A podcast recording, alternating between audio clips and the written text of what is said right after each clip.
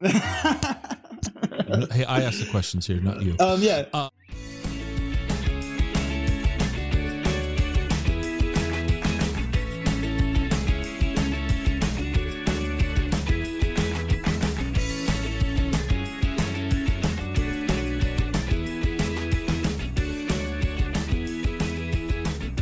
Welcome to the Exploring Washington State podcast. Here's your host, Scott Cowan. Welcome to this episode of the Exploring Washington State podcast. I'm uh, already sitting here chatting with Jeremy, but Jeremy Jeremy Shanok is waving at you. You can't see him because it's an audio only format, but he's trust me, folks. He's friendly. He's waving. He's got his guitar, and we're going to talk music. Uh, cool. The Winter Shakers, the Jazz Lizards, Jeremy and his guitar. Nice. Let Let's go, Jeremy. Tell well, tell us about you. I you know I'd like to tell you something about this guitar. I wish people could see this guitar. This is a um a custom Elvis Presley guitar, and okay. uh, I do love Elvis, but not not that much that I would have bought this guitar. I have a great friend Kurt who used to work at the Gibson factory. And he oh, kept okay. telling me, "You got to come over and check out this guitar I have. You got to come over and check out this guitar." And um, I went over his house and he pulled out this guitar and I was like, "What is that?" You know, it's like um, to describe it to people at home. It says Elvis Presley in the frets with like uh, pearl inlay, I guess you call Mother it. Mother of pearl, yeah, yeah. And uh, I asked him if I could borrow it to record a song, and he was just like, "You keep it." You know, he was just. Oh.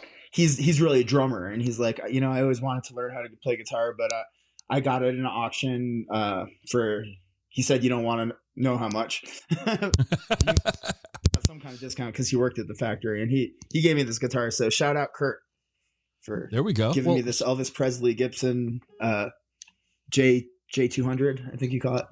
Yeah no it's it's a nice looking guitar. Uh, what's it sound like? Um yeah i think it's a j2 oh sj200 i just had to look SJ, at it okay. Right? sj200 it's like this is the guitar that uh, bob dylan's holding on the cover of I think Nashville Skyline or something. There's a famous cover with him holding this. Um, it sounds like this.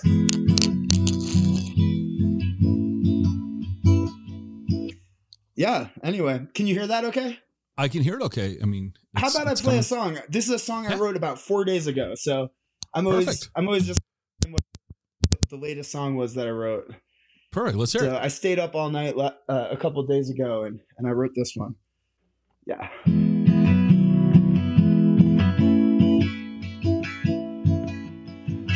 Don't care a thing about him. He can't pull the weight of a pin. He's not worth the trouble he brings. He won't change the words he sings.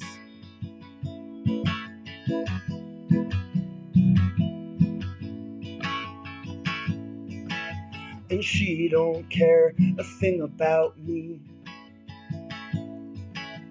She's all alone cause she needs to be free.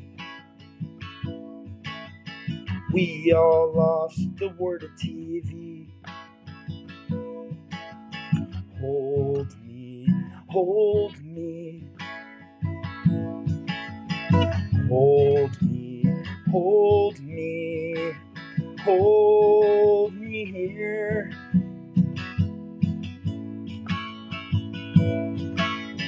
Here we are by the fireside.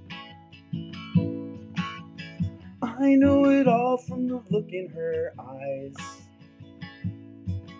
Give me something I can understand. Something I can hold in my hand. Hold me, hold me. Hold me, hold me. Hold me here.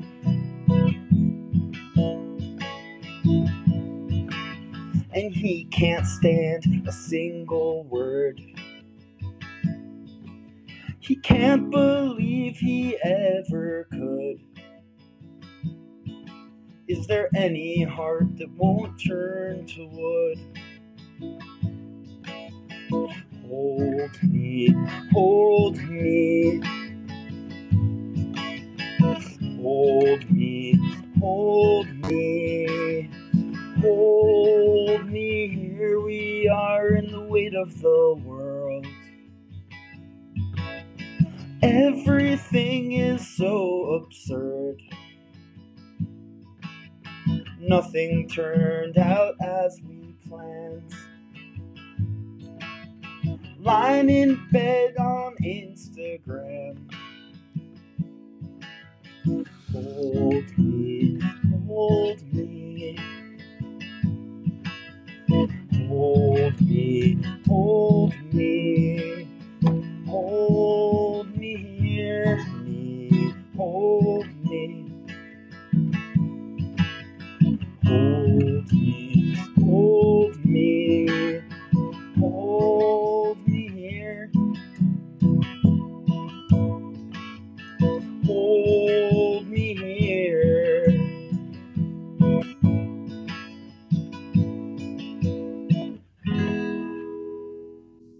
All right. Very nice. So you just wrote that four days ago. Yes, that is the that is the debut of that song. I guess it's called "Hold Me." Maybe Okay. maybe "Hold Me Here." I don't know, but Okay. that, that's the world debut of that. Thanks for letting me play it on the podcast. Thank- yeah. Thanks for playing it, man. Yep. So let's talk. Well, first off, what do you know what year what what year that guitar is? Oh, um, it's from the '90s. It's a '90s guitar. The 90s. I, you know, you could find out exactly what year it is because they made a um I don't know off the top of my head about 95 or something. They made a Elvis movie. They made some movie about Elvis and it was a custom guitar that they made for that movie. So they made something like 100 or 200. It's a limited edition. One of them the guy plays in the movie. I don't think I've ever seen it actually. Okay. I haven't But either, that's the okay. story. Very cool. Yeah, yeah. So it's a 90s Gibson uh trying to be like the older ones, you know. Sure. But yeah, it's got How'd you it's got this really cool. At at some point, Elvis had a guitar like this with this whole crazy design on it. You know? right? No, I'm sure it's it's it's it's a it's a beautiful guitar, Yeah. Thank you. Yeah, I love it. I've never had a nice guitar in my life, so I'm really happy to finally have a guitar that doesn't sound like a piece. You know? well, how did you get started? What was your uh how did you come about how did music find you? Well, um, I took piano lessons when I was about six or seven, and um, it was a very short-lived career of piano lessons. I had, uh, you know, I had like the method book, and I never practiced. And um, my first piano recital, it was at an old folks' home, and I hadn't practiced my piece. It probably had ten notes in it. It was probably like the easiest thing, but I didn't practice it, and I sat down in front of all the kid in front of me was really good. Kid who played before me. And I was super intimidated. And I sat down at the piano and I couldn't even remember the first note. And I looked out at all these people in wheelchairs and walkers and stuff. And I looked out at them and I said, Can I stop? And it they were just blank faced. Nobody said a word. And I just got up and I ran away. and then a clown came up. There was a clown who was an announcer to announce each student was this uh, clown and it really scared the heck out of me. I was sitting on the floor crying, and this clown comes up to me and he's like, "You can go back and play if you want to," and I was like, "No, No. leave me alone." And that that ended my piano career. Um, and and then about five years later, I started taking guitar lessons. When I was about eleven years old, I was taking guitar lessons, and um, I had some friends who wanted to start a punk band, and I Okay. wanted to play guitar in it. But what my other friend Russ was the guitar player, so they said, "No, we need you to play drums." So um, this was very punk rock. My we, we turned the guitar I had into a bass by putting bass Okay. strings on it. I don't I don't remember if it ever even worked, but we destroyed this guitar trying to turn it into a bass. And um, I bought a drum set, and uh, yeah, my friend taught me how to play what he thought was the beat to Blitzkrieg Bop by the Ramones. Which and it was nothing like the beat in the end. You know, I, I, I remember it was like I was playing something on the floor, Tom, and um, yeah, there there was this. Uh, this is in New Jersey, and uh, I, I don't remember the station. Maybe you'll know. I think maybe it was WKCR. It was like Rutgers Radio, Wh- whatever the Okay, Rutgers yeah. station was. We used to listen to it all the time. And um, one day, they were giving away tickets to a show. Brutal Truth and Pungent Stench were the names of these bands. I'd never heard of these bands before, but we won tickets to go see Brutal Truth and Pungent Stench at Obsessions in Randolph, New Jersey. And Okay. we were like 14 years old or something. I don't even know if the play, it must have been all ages because we, we were like It- well, in eighth grade or, Or not. something. Oh, sorry. I got, um, oh, you're good. did you hear that beep? Uh, Okay, no, I did not. Good. Okay. Oh, actually, we all did. I should have silenced my phone first. Sorry. Um, I won't let it distract me if it happens again. Anyway, we, we went to this club and um, there were these like heavy metal bands playing and um, yeah, brutal truth and pungent stench. I wonder whatever happened to them. One of the bands had prosthetics coming out of their pants. We'll just say like a prosthetic third limb. and we were like really freaked out by this whole experience. We were we were really freaked out. But somehow we talked to the um we talked to the owner of the bar somehow that night and we booked a gig there. My band was called the Disturbed Okay. Degenerates. So that was probably my first okay. like real show I ever went to and then somehow we got there. So we went and Okay. uh we played a show at Obsessions in Randolph, New Jersey and I played punk rock drums for like five of our friends that we got to come out and, and that was the beginning of it all. Yeah. So, what brought you out to Washington? Oh, it's uh it was a long road to Washington, but um the the, the short Okay. version is uh, I went to Boston for a couple of years. Uh, went to school there, the Berklee College of Music there, and then I graduated. I moved to San Francisco, and um, I was in a band Okay. called Buckster Hooten in San Francisco Buckster. for about seven Okay. years, and we did a bunch of tours where we went up to Seattle. Uh, I'm trying to think of the name of the place. It's still there, but it's changed. Um, in in Capitol Hill, uh, right across from the Mexican restaurant. Anyway, we, we played a show there, and it was a really cool show. And I remember walking around Capitol Hill and just thinking, like, I could move here. I really dig the scene here. The sound was awesome at the club. I can't I can't Mhm. think of the name of it right now. It's a famous club. It'll come. It'll, Yeah, it'll pop yeah, in yeah. halfway through the show. You'll but yeah, oh, I, I thought I thought if I ever moved, if I ever was going to move to somewhere, Seattle seems like a cool place. So a couple years later, I just moved to Seattle, and uh, yeah, I love it. Ended up in uh, Wallingford, and um, there's a club called Sea Monster Lounge in in Wallingford. And for a couple years, that was kind of my main hang. There's still a band that plays there every Friday night, Funky to Death. Um, but it's a really cool club, and that and that kind of became my scene playing jazz gigs there. Uh, I met a great guy, Eric Hollander, upright bass player. He puts together a lot of shows now for Loudswell. He does a lot of live streams, okay. but um, he was a bass player who kind of saw me playing at a jam or something, and he started calling me for gigs. Um, we used to do a, a jazz brunch with Joe Doria on organ, or he would play piano actually. Um, we would do that on like Sundays at Sea Monster Lounge and play with all different arrangements of the jazz musicians in Seattle. And like the first week I was came to Seattle, I went to um, the Owl and Thistle. They have a jam session every Tuesday night, uh, led by Eric Verlinde. And at the time, it was Jose Martinez on drums, but um, I think he stopped doing it pretty much by now. But Eric Verlinde still does it every Tuesday. And I said, if I come here every week and play, I might learn something about jazz. So um, Okay. I would like, I made it like my religion to go to the and Thistle every Tuesday. And out of that, I met all the people that would become the jazz lizards. That's the story there. For the, How did we come up with the name the Jazz Lizards? That's a good question. I'm I'm really not sure. It goes back to when I used to live in San Francisco. I, I had a steady gig at a um at a hotel with a friend Justin Pertel on guitar and Will Razad on bass. And it was called the Stanford Court Hotel, I think, real ritzy place. Paid good and they would give us free food and free drinks. It was a cool gig. And um, somehow we, I said, let's call this band the Jazz Lizards. So even though those lizards are none of the same lizards that ended up in Seattle, except for me, I kept the name. You Yeah. kept the name. All right. You Yeah, slithered we used away to call the bass the player Okay. the snake. He would like that. I hope he hears this sometime because he would snake around on the bass. So maybe him being the snake had something to do with the wizardry. But Okay. uh, yeah, yeah, I just you know okay. met so many great jazz musicians in Seattle, and I kind of picked like the best of them and said, "Will you guys record this album with me?" And uh, I'm lucky that all those guys played with me. So I had been writing jazz tunes for about uh, five years. So I had like a collection, and I wanted to make an album. So I think there's like 20 tracks on that album, but uh, that's wow. how that came about. Well, there's a I'm on I'm oh, on the cool. Jazz Lizards website right now. So there's this yeah, photograph of you and all the guys. That's, I'm sorry. Where, where, that's where was taken that photo at Litho Studios, uh, or I guess you call it Studio Litho in uh, Fremont. So okay. I think it's great studio. Uh, Floyd is in the picture there. He's one of one of the guys, the engineers in that picture, standing there, and he's just a genius okay. engineer.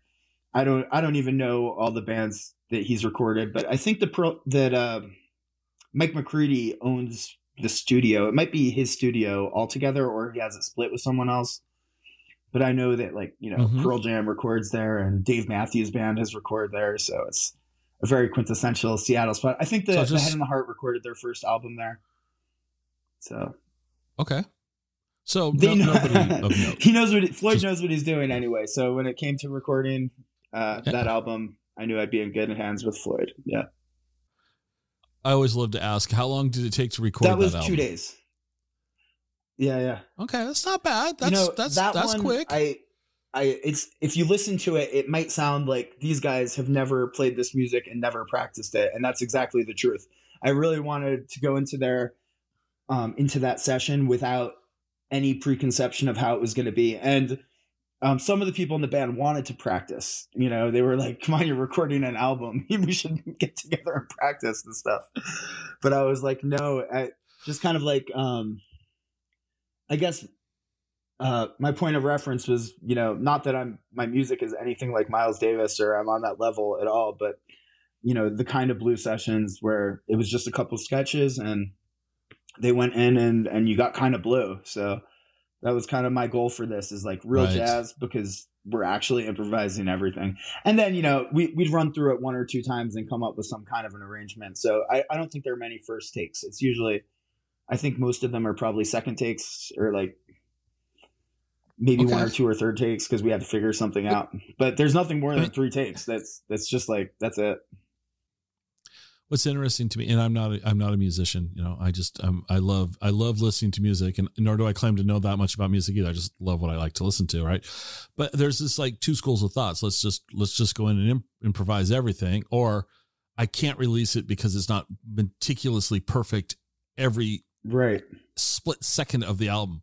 I, I kind of tend to gravitate towards the more let's throw spaghetti mm-hmm. at the wall and see how it sounds. And some of it's great, and some of it's well, maybe it wasn't, but you know, I like I like that you know unstructured. I definitely live in between in between those two schools of thought, and um, I feel like my heart is on the infra- improvise and whatever happens happens side, and my head is in the everything should be perfect side. So that's like it leads to some kind of complete bipolar disorder in my mind when it comes to recording music. Like that album, we recorded it in two days, and then I was just like, "Cool, that's done." But then um, I've got my rock and roll project, the Winter Shakers, um, and we recorded the basic tracks right before COVID kind of happens. So over two years ago, mm-hmm. we went in the studio and recorded the basic tracks to that, and like I don't want to release anything because I want to work on it till it's perfect, and I haven't really had a chance, especially financially, um, to make that happen. You know, so there's a part of me that's just like, oh, it's fine just the way it is, and then there's a part of me that really wants to polish it. And like uh, the last thing I did is I hired a string quartet, some Seattle great string players. Um, and I I've been like overdubbing strings to it, and now that the strings are on it, I'm thinking, oh, I can mm-hmm. get some flutes here and some clarinets here, and like I'm I really want to get out the next album this year, but there's that part of me that wants it to be right, so I don't want to release it till it's right. So sometimes you write a song four days ago and then play it on a podcast and just say it's done. Here it is. other other it's things done. take seven years, you know. Well, let's okay. So let's sure. You know, we'll just bounce around here. We'll just we'll just be unstructured. So the Winter Shakers, how did how did you get started with that so project? I had been playing. I played multiple instruments, and um, over the years, I was I was a sideman for so uh, Okay. for a lot of different bands. I would play other people's songs, and at the same time, I would be writing Okay. songs. And um, sometimes I would write songs for the projects that I'd be in, and some of the bands played my songs over the years. It's I you know at different shows we we would play some of my stuff. Um, but when my last project ended, uh, about three and a half, four years ago, when my last thing I was doing ended, I, I found myself without a band and with all these songs. And I'd always been relying on other people to sing my songs and play them. And at that point, I just said, you know what? It's like if I don't do this myself, no one, no one else is going to do this for me. Like I could find another band to join it with somebody who has their music, but inevitably, their music is going to be the focus of their band. And then I'm like, oh hey, I wrote this song. Maybe we can Mhm. sing, and maybe I'd get one or two songs on a set or something. But it, it just came to be that shift that I had, you know, over 30 songs of my own, and nobody else is going to sing them if I don't sing them. So I started singing them. I went to uh, Columbia City Theater has a open mic night at uh, the Bourbon Bar. It's like the smaller area right when you walk in on the left. And I had some friends who would. Um, my friend Mhm. Michelle Searle, she teaches at the Music Factory in Madison Park, owned by Ari Joshua, great friend of mine. He's a winter shaker too. He was just on the cover of Earshot last month. You might have noticed, but um, I'm going on a tangent here. I love Ari. He's he's going to re- record with uh, Medeski, Martin, and Wood minus one. Uh, Medeski and Martin next month. He's going to record with them. Okay. So that's pretty cool. And uh, he- he just recorded an album with cool. like Phish's Yeah. band, some of the people from from Trey's band. Sorry, not Phish. Yeah, yeah, his rhythm From section. He, he Nice. recorded an album with. Anyway, um, Michelle Searle, who who is a, Oh. a vocal teacher at the Music Factory, where I also worked for years teaching students there. So she's like, "Come to Columbia City Theater. Mhm. I do. I host an open mic there," and I kind of made that my main thing. So I would go every week. Uh, I ended Okay. up hosting it a bunch of times when she couldn't make it, hosting the open mic, and that just became like um, my reason every week to write songs and work on songs to go there and, and play them on Wednesday night. And I ended up meeting my band there. Noah Bird is a great singer songwriter, and I saw him singing there, and he saw me, and we hooked up. So I ended up playing drums in his band, and he plays bass for me.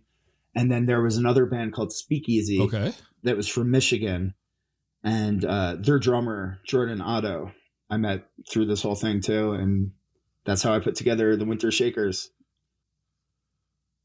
I'm trying to. Th- How would you how would you describe the Winter Mm-hmm. Shakers in your own? Because I'm reading some stuff here. Now I'm going to put you on the spot. How are you going to? oh man, I, I band? haven't thought about this forever. I mean, this is this is why I paid somebody to write my bio for me, so I could some, have somebody else say. it. Well, when we're done here, you could steal Yeah, some I of, really- some I of your really lines like, and put them uh, on your sites. Come on. um, the guy who wrote my bio said. He said something like, "We're a colorful stash of crayons, where that you listen to sipping warm cups of coffee on rainy Seattle nights or something." I don't know. I, I like what he wrote, but um, yeah. I'll try and think of some words myself. I'm definitely a lot of times when you apply to a festival or something, they want you to say like three words, and I'm always I always throw a folk in there Okay. whatever I say, like I always end up throwing a folk Okay. in there. I love Bob Dylan and Leonard Cohen and um so many things are influenced by folk. So, you know, there's the folk element in in my songwriting for sure. And there's a rock element definitely. Okay. I love rock and roll. So I always end up saying something like, you know, freak folk rock or like, you know. Yeah. Well, I mean, all right. So Sure. let's. I'm going to read. I'm to read Okay. you the bio, just to remind you. Seattle-based band The Winter Shakers is like a stash of priceless artworks composed by colorful crayon box. I like that. That's pretty interesting, man. And it goes on to say, it goes on. The group is a smile of the Mona Lisa overcome with birthday ice cream and icing. The members write the best songs you haven't heard, rich with the lilt and pounce you've known your whole life. Your music is a mighty mix of majesty and mayhem. No, so somebody was- wrote that, wasn't for you. So words. that, wasn't was your words. That was who, um, a good friend of mine. I don't know if I'm supposed to say his name because I paid him to say it or you know to write them out. But anyway, um, okay. That's okay. a great journalist from from the Seattle area who wrote that. Who's who's going on to do many great things. nice. But um, you know, I I think it's eclectic. That's one of the one of the words that comes to mind is eccentric or eclectic. Divert. My music's very diverse. I whenever I give somebody my Okay. CD, I, t- I usually tell them if you don't like a track, just skip to the next one because you might like it because they're all very different. And my my biggest fear is that someone hears the first track and is like, "Oh, this isn't my thing," and maybe their thing is track three. It's like on on almost there. The first track is, is like pretty rockin' with drums and it's loud and there's like fully orchestrated, and then the second track is super soft and almost like uh, a love song or something, but really really soft and sweet. And then the third track is like a disco song. So within the first three tracks, you have it's it. You would think it was three different bands or something, and the, that's the same thing with the Jazz Lizards too. It's like stylistically, there's not really one thing. I like all kinds of music, and I feel like when I write, um, I draw from a lot of different styles and tonalities, and and uh, yeah, so who name some some name some influences for you. Um, the first track on the album, almost there. I literally wrote the day after seeing, uh, um, not Sharon Van Etten. Oh, I'm losing my mind. Um, she has that song. Are you with me now? Cate Le Bon. I saw Cate Le Bon at. I think it was at the Crocodile. Okay. But I saw Cate Le Bon there, and or no, it was at Neumos. I, I saw her at the Crocodile a couple years later.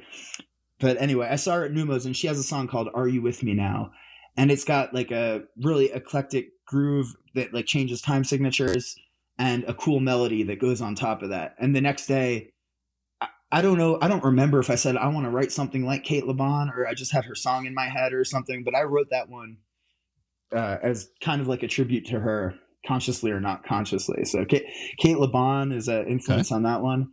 I think on the next track, harmonically, um, like Crosby, Stills, and Nash.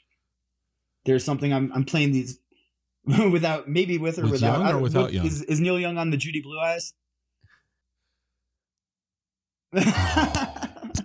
Hey, I asked the questions here, not you. um yeah. Uh, so boy, yeah, yeah, sure, sure. um, so like on the first you keep track, talking. I'm going to look that up. Goes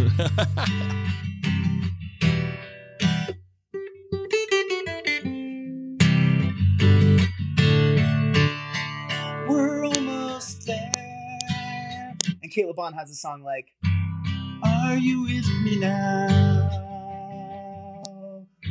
Ah. I don't even know how to play her song, but it, it's similar in like changing time signature with a melody on top. okay. And then the second track, Crested Butte.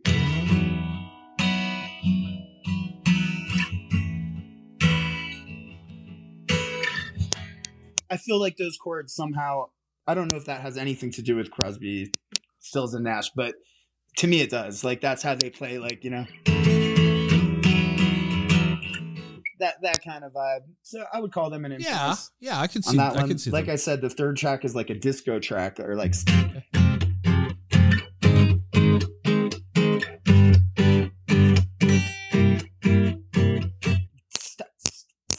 like you know for for a couple years i played in in a wedding band playing drums in a wedding band so like somehow some top 40 disco beats got into my head as an influence there yeah you need to get those out. So- Just get them out. yeah So, so Suite Judy Blue Eyes okay was just Yeah. Crosby, Stills, and No Nash. That was yet. off their first so album. you can still listen to it on spotify Pre Young, pre Young, no Young yet.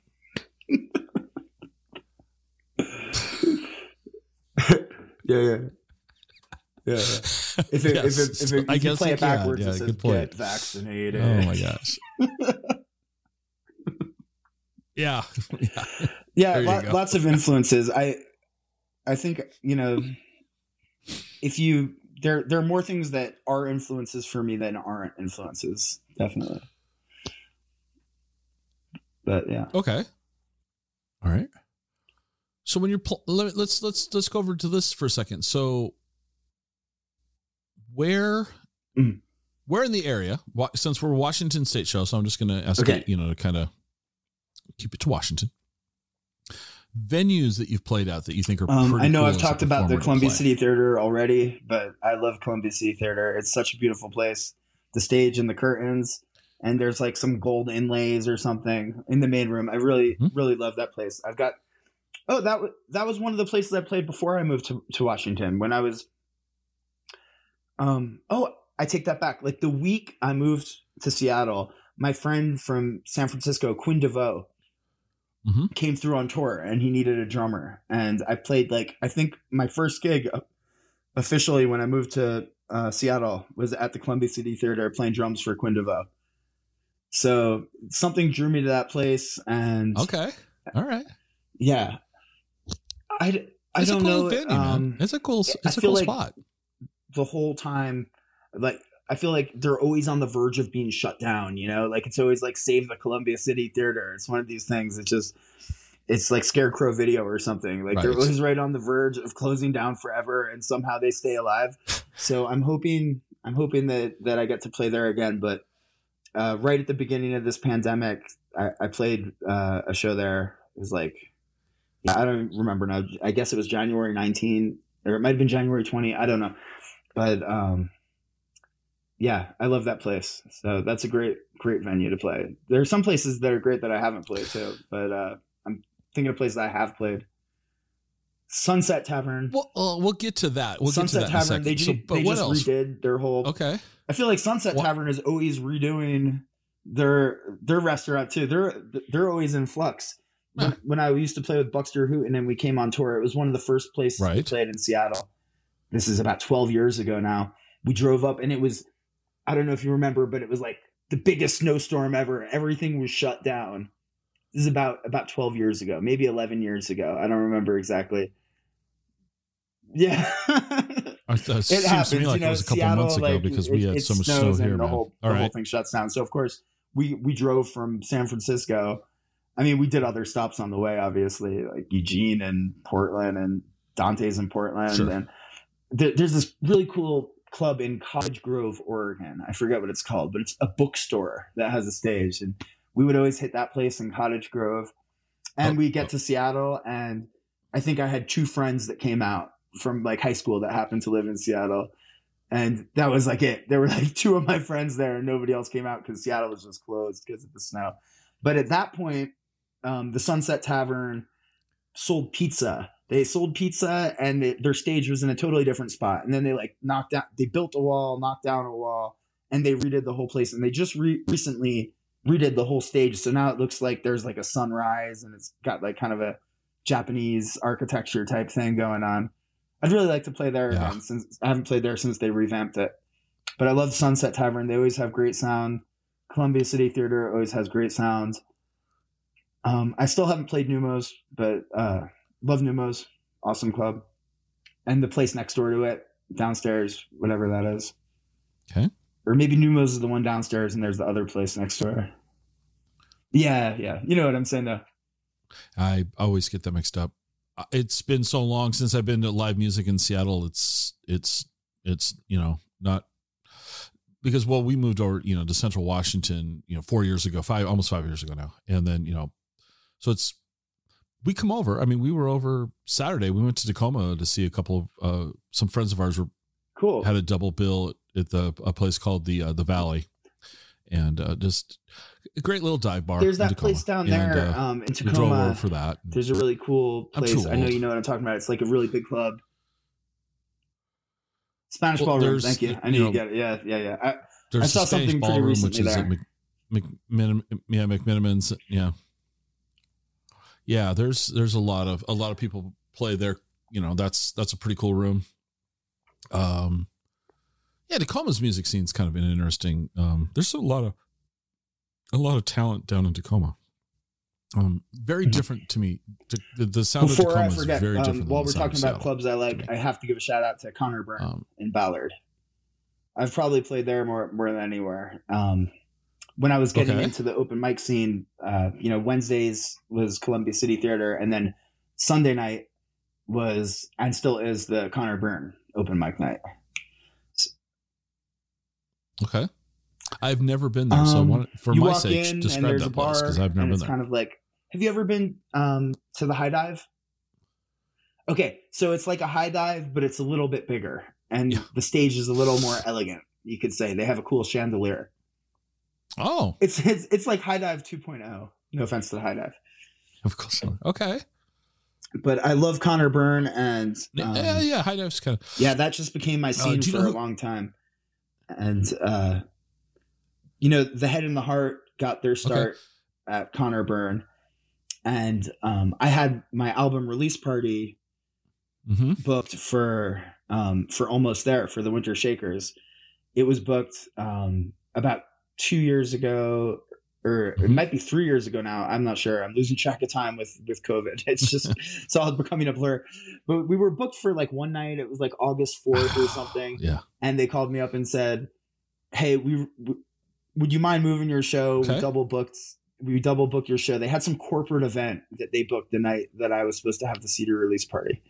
And i was so mad. I'm like come on i've been advertising for this. I put up posters. And they're like well we can give you you know i know you wanted friday but we could give you saturday night but the only thing would be that um, you'd have to open up for the head and the heart so i said okay well all right. we'll switch. Okay, twist my arm. so yeah So, do you know who? Do you know who John Doe is? i don't know john doe John Doe, uh, probably most you'd most recognize him. He he is the bass player for the band X. okay You know X? no i don't You're too young. Uh, X was a quintessential punk band out of Los Angeles. i'm typing it in right now so i can search it later Yeah. Um. So John Doe is the bass player in that band. i've got his picture now he looks familiar yeah Yeah, you, you he's done he's done a lot of stuff. Anyway, he played a show one night at the High Dive Oh, that we went to. cool It was just him, just him and his acoustic guitar. And he walks out on stage, and there's maybe I don't know 150 of us, 200. I mean, it was you know. He goes, "I'm really sick. Just go get your money back. Nobody pays for tonight. Come back in and and I'll play for as long as I can, but you're not going to get a good show out of me, so you don't need to pay." Not a single person left. Two and a half hours later, he finished up. I mean, that guy is that was that was a really cool show. Everyone kept bringing him whiskeys up to the stage. You know, here you go. Nice. He was just um, but yeah, I that the high dive is a pretty cool. A good friend of mine had a band in Seattle in the '90s, and they got back together for one show. They did it there. Yeah, that's I like that venue. I've I've not been to Conor Byrne. I'm looking Oh, at it right now, and it's a gorgeous bar, yeah, man. I love kind of. I love the High Dive too. The first Winter Shakers show ever was at the High Dive. Here's left behind. Okay. What's your location? Echo, stop. Hi. Man, they're they're listening. I don't know. I don't know what I said. I don't know what I said to make that happen. I'm unplugging. Big Brother is right listening, now. folks. All right. Sorry for all the technical difficulties here. It's all good, man. It's all good. Um, yeah, the, this is a very casual show, folks. You know that. People are listening, are like, oh, okay. yeah, the the, uh, the first Winter Shakers show ever was at High Dive, August fourth, four years ago. Whatever year that was, that was our first show. Yeah, like 1905 Yeah, or something. I don't know, man. COVID is COVID is messed up everything. Exactly. Yeah, the the last show we played was at Conor Byrne um, about five months ago, and it was one of those things like they were going back and forth if it was going to be open or closed, um, if the show was going to get canceled or not. They were canceling every other show, and we ended up doing the show, and um,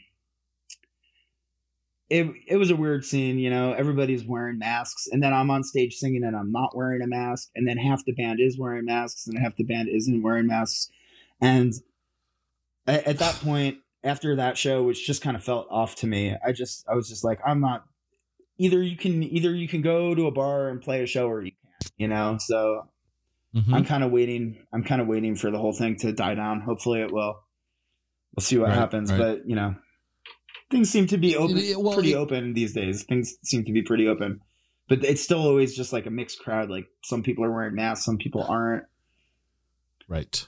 And I, th- I think for the foreseeable future, that's going to be the case. There's going to be people, even if masks are not required, that are going to choose to mask Right. up. And then there's going to be people that, even if masks are required, refuse to wear masks. I'm not trying to Uh-huh. have a statement here. I'm No, just like, right. people are people. And I'm with you. I was going to go uh, buy tickets to see a concert in Seattle in March, and I was like, nope, I just don't feel like doing it. I just don't. I don't want to sit around for you know two and a half hours in a in a in in a large theater with sixteen thousand people wearing a mask. I don't think I'd enjoy myself enough. Right. And then and then McCartney tickets are going on sale. So now I have to decide if if I if I can get McCartney tickets, I'll wear a yeah, mask. I hear you. you know, and I heard he- Coachella's and he's play- happening uh, with no masks, but you know they say if you Yeah. want to wear a mask, wear a mask. Obviously, Sure. I mean, that's just going to be this could is, yeah, but yeah, maybe you're right, and this is just the new normal, and I you know everybody Yeah. needs to get over it, and that's the way it's going to be. Like people are going to wear masks because they don't want you know they're playing it safe, and and I guess that's fine. Exactly. And there's to go to a show and wear a mask, Yeah. cool. And yeah, exactly. But I oh, I, I think it's I, I do find I do find it weird though, and this is just me. You see a band performing with some of them wearing masks and some Right. of them not. And it's like I don't know. Anyway. yeah, it's like It's okay. It's like you have to pick a side. Yeah, well, and, and but the problem is you shouldn't have no, to I'm pick a side. joking. I was joking. I was joking. You know. Oh, okay. Good. Pick a side. Draw a line in the Yeah. sand. I no, I shouldn't. We should, you know, common sense. But yeah, like I said at the Conor Byrne's show, some of some of us were wearing masks, some of us weren't. I think me and the bass player and Ari on guitar, I think none of us had masks. And then we had a string quartet on stage, and I think like two of them were and two of them weren't. It's just just the way it is, you know. It's fine. Okay. So we've talked about some of the places you've played. Let's talk about where haven't you played that you want to play? Um, well, about two or three years ago, 1905, 1906, uh, we played at Folk Life at um, at Vera Project, and I would really want to play KEXP stage. That's definitely a goal. Uh, to to play Okay. KEXP stage for for Folk Life or another time, anytime. KEXP, are you listening? He wants to play Yeah, on your stage. if you're listening, There we go. Um, yeah, uh, or, or an in studio too would be cool. But I love that that room. Um, hmm that's that's a goal. I've I've played at the Tractor before um, with other bands, but I've never played my own music there. So Tractor Tavern, it's right across the street from Conor Byrne, but I've still never done a winter shaker love the gig there. tractor. Yeah, tractors. Boy, I've had a lot of great shows at the Tractor Tavern through the years. So on, um, so John Doe's other band, um, is called the Knitters, Cool. and it's most of it's most of the members in X, except for the drummer's playing a, a wash tub, and we were there on was it either election night or inaugur- or inauguration night when Barack Obama was and Eddie Vedder got Mm-hmm. Oh, up cool. on stage and sang with him. And and and it was just like and we were like next to the stage. I mean, it was like, hey, who's that? That's Eddie Nice. Vedder. yeah, but the tractors, um, that's that's a fun room. I I don't know why. It's not really a great room for music, and the it's I don't think it's laid out great, but it's so much fun. I just I've always had a good time. Yeah, it's funny you say that. I've def- there are definitely some spots you can end up where you don't have a good view. Like you have a pole in your face or something Yeah. if you're by the bar and like Exactly. looking over. There's Yeah. there's some bad spots to Yeah, be, but I- it's such a it's it's a cool room, big room. Yeah, yeah. no, it's it's a good yeah, it's a and this I like the fact that the stage is low and um yeah, we just yeah. I've been hearing a, a lot about this club um, in West Seattle called Drunky Two Shoes. A lot of people have been playing there that's a in White Center. White yeah, Center? right. What, yeah, Yeah, Drunky Two Shoes. I mean, with a with a name like that, Yeah. that's that's like a great name. There's a, a, a place here in Wenatchee called Wally's House of Booze. Oh, I gotta That's play also there. that.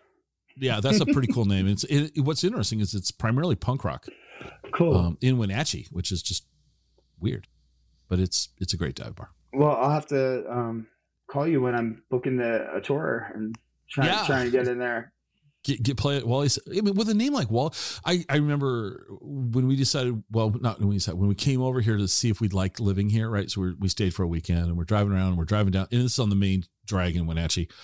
And I just remember going to my wife. I said, "We have to move to a town that has a place called Wally's House of Booze."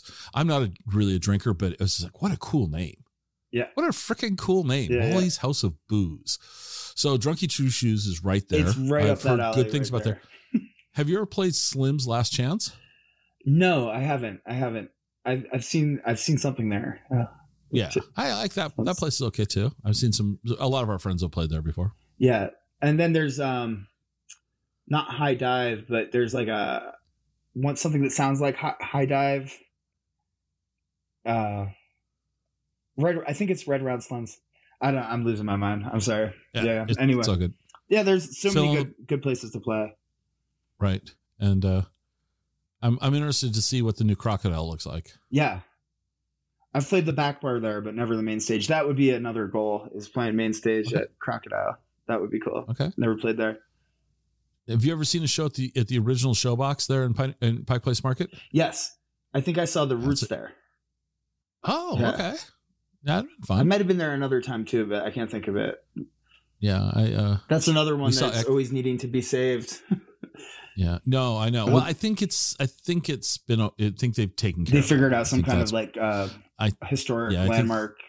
yeah, the developer's thing. going to spare it and I think uh, Well, what's what's next for you? What what's the future look like? Yeah. Um, well, uh, let me take a moment and point people towards uh, the the Winter Shakers and the Jazz Lizards. Both have um, YouTube channels and Facebook channels and Instagram channels. And the reason I mention this is not to uh, to get more likes, which you know that's great and all because you can see the next time we're playing when we make announcements and stuff. But for me, um, one of my great passions is making videos. So Okay. basically, every time I'm writing a song, the second I start writing a song, I start thinking about what what's the video going to be, and All right. um, Alright. I pretty much do it all myself. I've had some help from some other camera people and stuff, but um, I'm almost done making videos for the last album. Almost there. I want to Okay. have a video for every song. So um, if you if you look up the Winter Shakers on any of those things, you'll be able to see. I guess like eight or nine so far videos, music videos that we have, and a lot of them I have uh, stop time animation that I do myself, mixed with with live concert footage and stuff. And uh, the same thing for the Jazz Lizards. I've been making videos. I'm not quite as close to finishing that album because there's like 20 tracks, and I think I've done about 10 of those Oh. so far. So these are long term goals. Um, I know I'm going off on a tangent here, but the thing is, No. I kind of didn't want to do the next album till I make all the videos for the first album. So Okay, I've all been working on it for a couple years, but at the same time, I've been working on these videos for the last album. And there's this part of me that's like, don't release the next one until you have all the videos done for the first one. Some kind of self imposed weird. Oh, I think, but see, I, uh, earlier we started this and we were saying improv versus perfection, Right. right? But there's also improv can be inc- improv can be complete, and I like the idea that you want to, since video is important to you, that you want to complete that part of this project. So I like that idea. I think that's a smart move. Not that. Not that I know what I'm talking about. I'm just giving you my No, opinion. I, I hear you. Every song doesn't have to have a video. Like it's just something I made up in my head that I want to have videos for all my songs. Maybe maybe it doesn't matter. You know, I can think of so many great songs that don't have videos or I've never seen the videos to, but I still love the mm-hmm. songs. But I just feel like it's kind of a, a visual world these days, YouTube and Instagram and everything. So I really want to have something you can look at to go along with it. A lot of people just do like lyric video or something just to have something up there. You know, maybe I should start lowering my standards a little. Well, no, no, I don't. Don't. She, see, as an artist, don't lower your standards. I, I think, I think artists need to keep their standards. I mean, there's that fine line between never releasing, you need to keep. I think you need to keep cool standards. cool well now to come there. full circle back to your question um the next thing is uh for the winter shakers is um the album it's going to be called golden haze and i actually i released the single golden haze uh about two years ago right right when i recorded i recorded 22 tracks and then we mixed and mastered um and made a video for golden haze for the one video Mhm. and I'm not going to say I regret it releasing it as a single, but I thought that this album would be done sooner. I thought it'd be like, here's the single, and now a couple of months later, here's the whole album. But now it's like the single Right. was released two years ago, and there's still no album. So uh, next thing on the agenda is to finish the whole album, which has 22 tracks on it, and and uh, I know it's Jeez. a lot, but I really want to just get it all out there. So Okay. Okay. so um, yeah, that's the next thing. Uh, it was recorded. Um, the basic tracks we did at Studio Litho with Floyd, and I've Mhm. recorded strings at another studio called um, Quiet Please Studios in Fremont uh, with my friend John Metzler. He did an awesome job recording strings there. And then we did more strings at another studio called Hazy Bay Studios. Uh, we did another string day. I was trying to get them all in one day, Okay. but you, it's hard to record 20 Just songs, a string quartet in one day. So it ended up being a couple days. yeah. And Okay. um yeah now it's just kind of getting into it and uh fine tuning it some background vocals i need to have noah and jordan's re-sing i changed the keys of some songs that said like it, it was almost done and then I, I rethought some things and reworked a couple things so now it's like back in the process of sorting out getting it back to i should have just released it the day we recorded it and just said it's done but Uh, I'm I'm on the other side of the spectrum on this one, trying to make it really great. And um, yeah, 2022. That's my goal. Is sometime in 2022. 2022. Uh, keep Okay. an eye out for the Winter Shakers Golden Haze. so how did we come up with the name Winter Shakers? Um, there was there's a church called the Shakers. I don't know if you've ever heard of them. They're from the East Coast, probably Maryland or Uh, Yep. something. I'm not sure exactly, but um, Okay. it was they're kind of like the Quakers or the um, Mennonites. They're they're called the Mhm. Shakers, and there aren't many of them left anymore. There's maybe just a couple, a couple left if there are any. Um, but Okay. Ken Burns made a documentary about 15 or 20 years ago. I'm- I, I I don't know how long it was out when I saw it about 10 years ago, but Oh. there was a documentary Okay. like a PBS style Ken Burns documentary on the Mhm. Shakers, and they were um, famous for dancing. That's why they called the Shakers the Shakers. Like the more conservative religious people Mhm. um with with I, I don't I don't know why I said it like that. I was the um the the more religious people would look down on the shakers because they danced and that was like sacrilegious for to dance in church at the time. People didn't dance in church. That's like the devil's, you know, to to dance. So they were called the Shakers because they had a dance moves they would do, and they have a, a song called "Simple Simple Gifts" that you probably know. It goes, um, oh man, now I can't I can't think of it. But but they It's had okay. All right. choreographed dance moves that went went with it. Um, if you heard the melody, you'd recognize it. Anyway, in this Ken Burns documentary, he talked about how when the winter would come, um, all these vagabond uh, people who who didn't have their stuff together, they they would they would be like Mhm. starving because the winter would come and they wouldn't have any food and they had no shelter. So these people would come and join the church just for the winter, and they would eat all the food. And you know, there was one side of the church was for the guys to sleep, and the other side of the church was for the girls to to sleep. And and in this documentary, he talks about how uh, the men who would come and join for the winter would be seen going into the women's side of the church. Gotcha. And um, it went something like this that um, they would call them the winter shakers. Like, oh, Hezekiah, don't worry about him. He'll be gone when the weather gets nice. He's just a winter shaker. So the shakers would call Okay. the guys who would come and just just to use them for the for the winter. They would call them the winter shakers. And I always thought that was a cool band name. Okay. If I ever started a band, I would call it the Winter Shakers. that's a cool. That's a cool story. Yeah. So I highly I recommend like the Ken. Burns a cool documentary. I don't know where you can see it. I haven't. I don't think it's on Netflix or anything, but I'm sure you could dig it up don't somewhere. know. I don't know. Yeah, I'm sure you can. um, Um, it's probably called The Shakers, Ken Burns.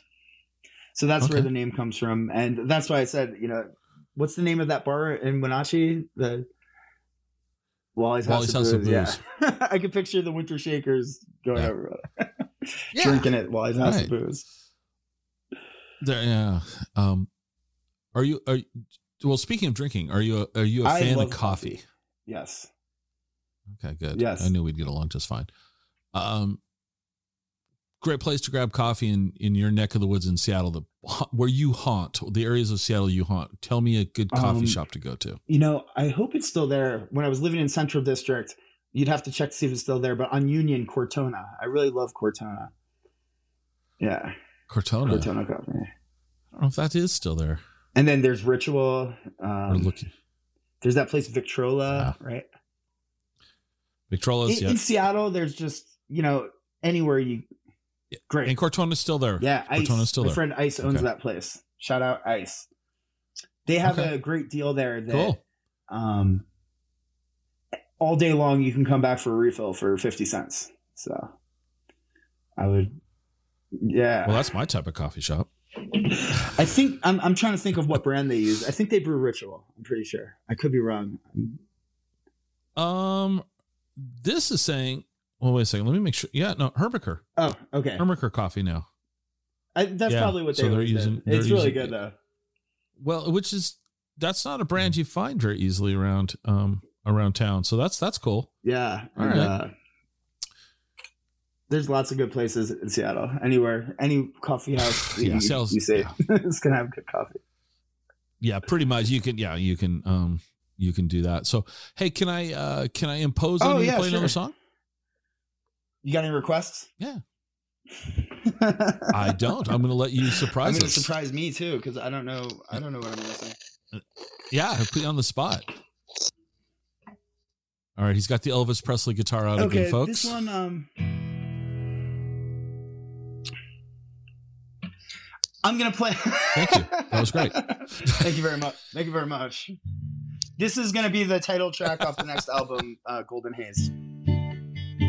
Let me let me uh, Okay. adjust this wire so hopefully it won't get in the way. Okay. All right.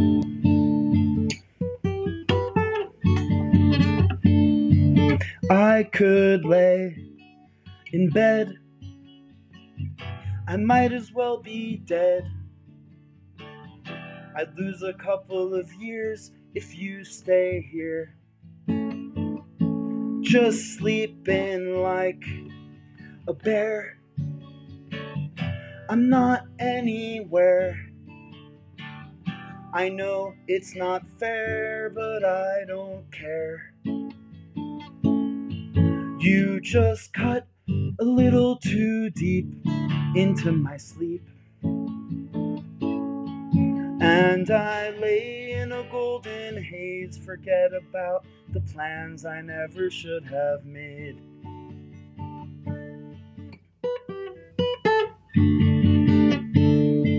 I could drift away upon the waves and never care if I'm ever saved. Cause when I close my eyes, I'm hypnotized. When I see those lights, you know I'll be alright. But you cut a little too deep into my sleep. And I lay in a golden haze, forget about the plans I never should have made.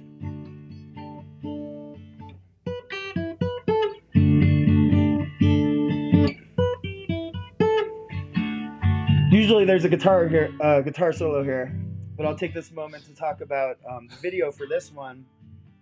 I had the concept that we all dress up like Alice in Wonderland. So I bought a bunch of Alice in Okay. Wonderland costumes, and of course I'm Alice. And uh, we threw together a Halloween show at Substation.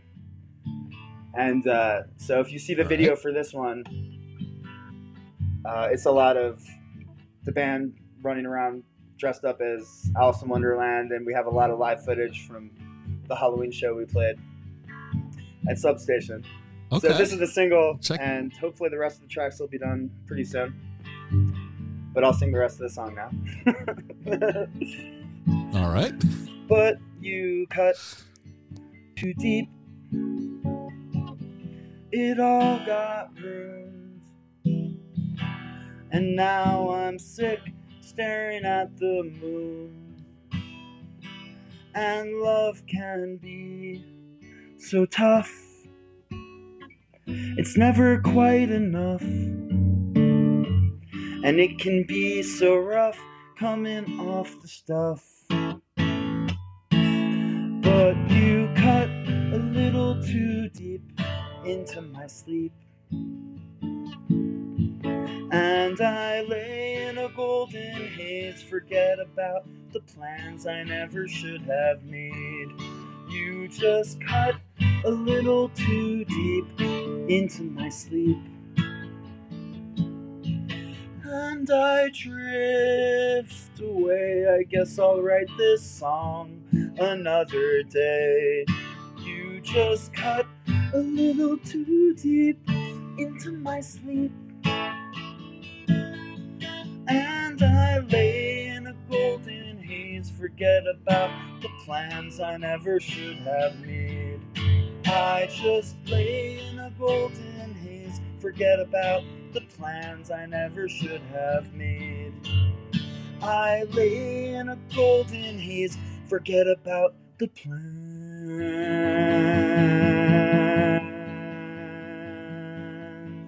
I never should have made.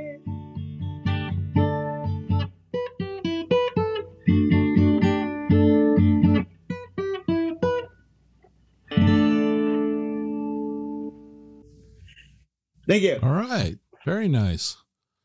I like that guitar solo. Usually like good conversation.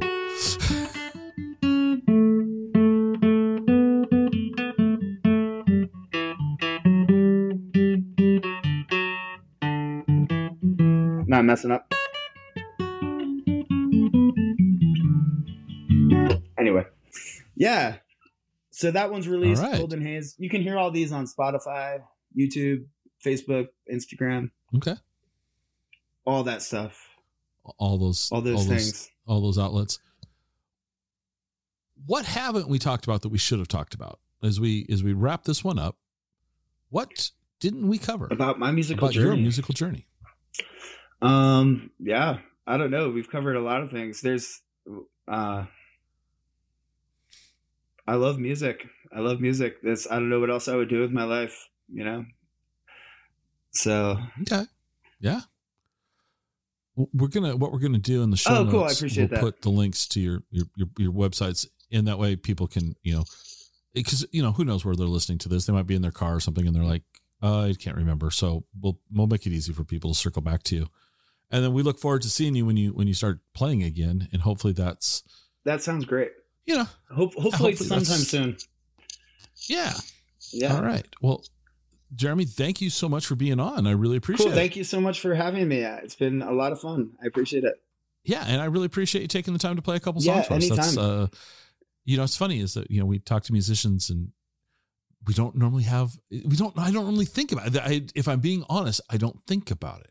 Like they should always we should always try to get you guys to play something. I mean, what it's just I'm cool. down. I can sing songs all night. I'm ready. We, we can keep we can keep There we rolling. man. We can.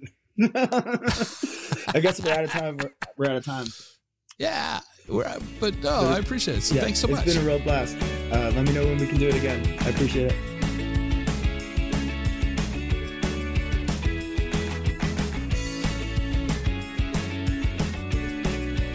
Join us next time for another episode of the Exploring Washington State podcast.